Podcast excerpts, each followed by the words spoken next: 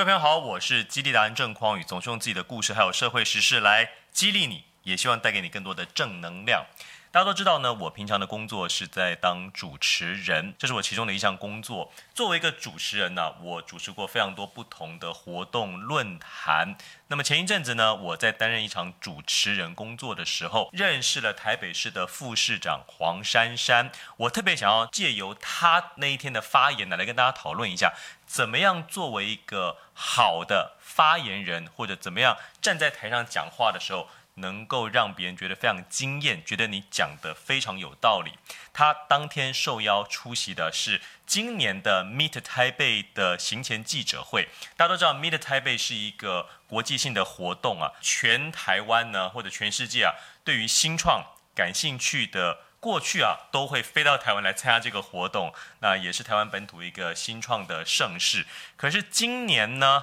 因为疫情的关系。只有很多台湾的团队，还有台湾的讲者，能够在台上分享。过去这些国际的讲者啊，国际的创业者就没有办法到台湾参加这个活动。那么在行前记者会上面呢，黄珊珊副市长他发表的言论，我认为非常棒。就是呢，他特别提到啊，因为疫情的关系，其实现在全球几乎都是这个锁国的状态。问题是。很多国家因为锁国的关系，反而对于一些在家的科技呀、远距的科技呀、云端的科技的应用发展会是特别快的。那台湾因为大家好像都可以过正常的生活，所以也许我们在这些地方的应用发展。就会比别人慢了一步，这就是所谓的生于忧患，死于安乐啊。黄珊珊副市长在发言的时候啊，特别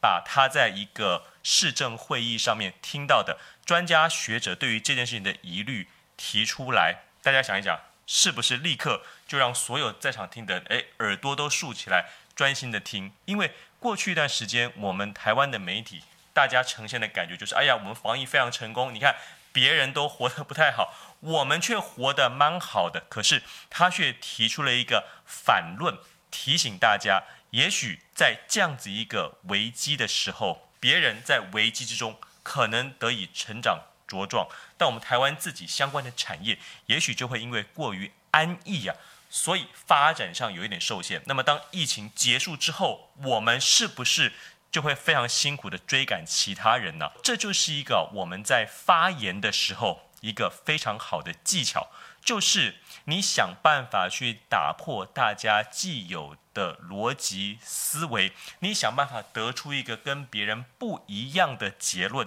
这样子呢，就可以在所有人好像都是差不多类似的内容之中，你突然异军突起，成为全场的焦点，而且内容是非常。扎实是能够让别人反省深省的，这样子你的发言就能够引起所有人的注意，不是吗？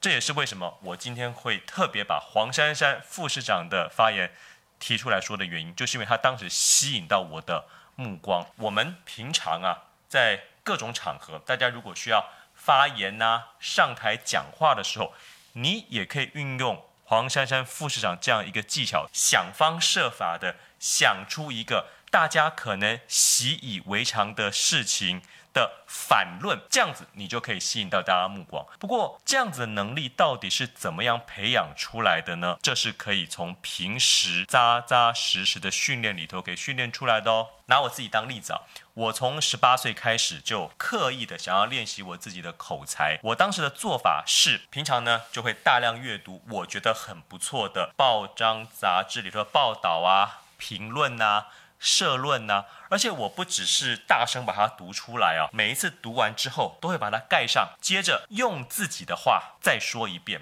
这样子就可以快速的训练抓住重点的能力。而除了抓住重点之外，我每一次在读完之后，描述完这个文章里头的论点，还会想办法拿我自己自身的经验，还有我的看法来。做一个印证，最后再次强调这件事情，我是这么认为的。你如果像我一样，每天都花时间这样训练，快则三个月，慢则半年、一年，你一定能够累积自己这样子的能力，让自己一开口，大家就觉得你说话是非常条理分明、分析清楚，能够一语中的的。而最重要的，我觉得还是要有自己的论点呢、啊。那关于自己的论点这件事，你就可以像我刚才提到的黄珊珊副市长他的例子一样，这种提出自己论点甚至是反论的训练方法呢，我也可以告诉大家，就是呢，你呀、啊、天生反骨，哎呀，你刻意的让自己啊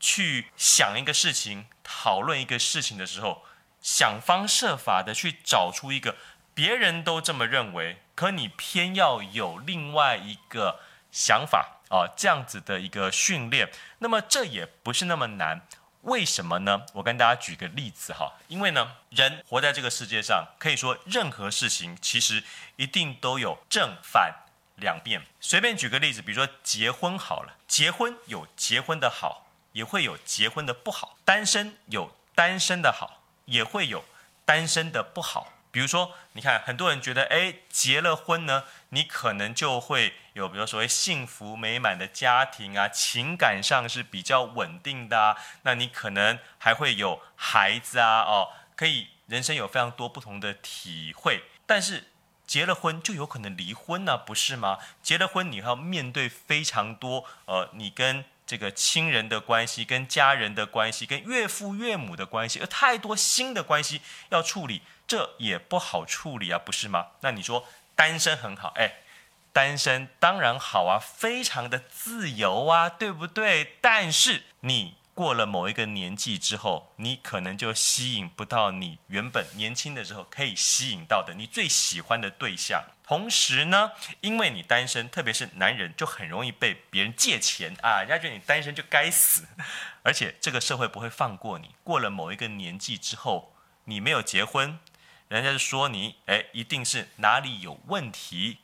再不然你的兄弟姐妹都结婚了，家里的老的如果生病了，就变成你这个单身的应该要照顾，对吧？各位，所以你看了，我觉得任何事情都是有正反两面的。于是你透过这样子一个坚定的思想啊。你在看到一个一般人，大家都是这样子评论这个事情的时候，你一定也可以想办法抽丝剥茧的找出所谓的反论。那么你只要能够有足够的依据去支持你的这个反论，相信我，你就会成为不管是站在台上啊，或者你自己拍像这样子的 YouTube 影片，能够一语中的，并且呢惊艳四座的人。我希望你也可以。提升自己的口才，也成为这样子一个一说话大家都想听你说的人。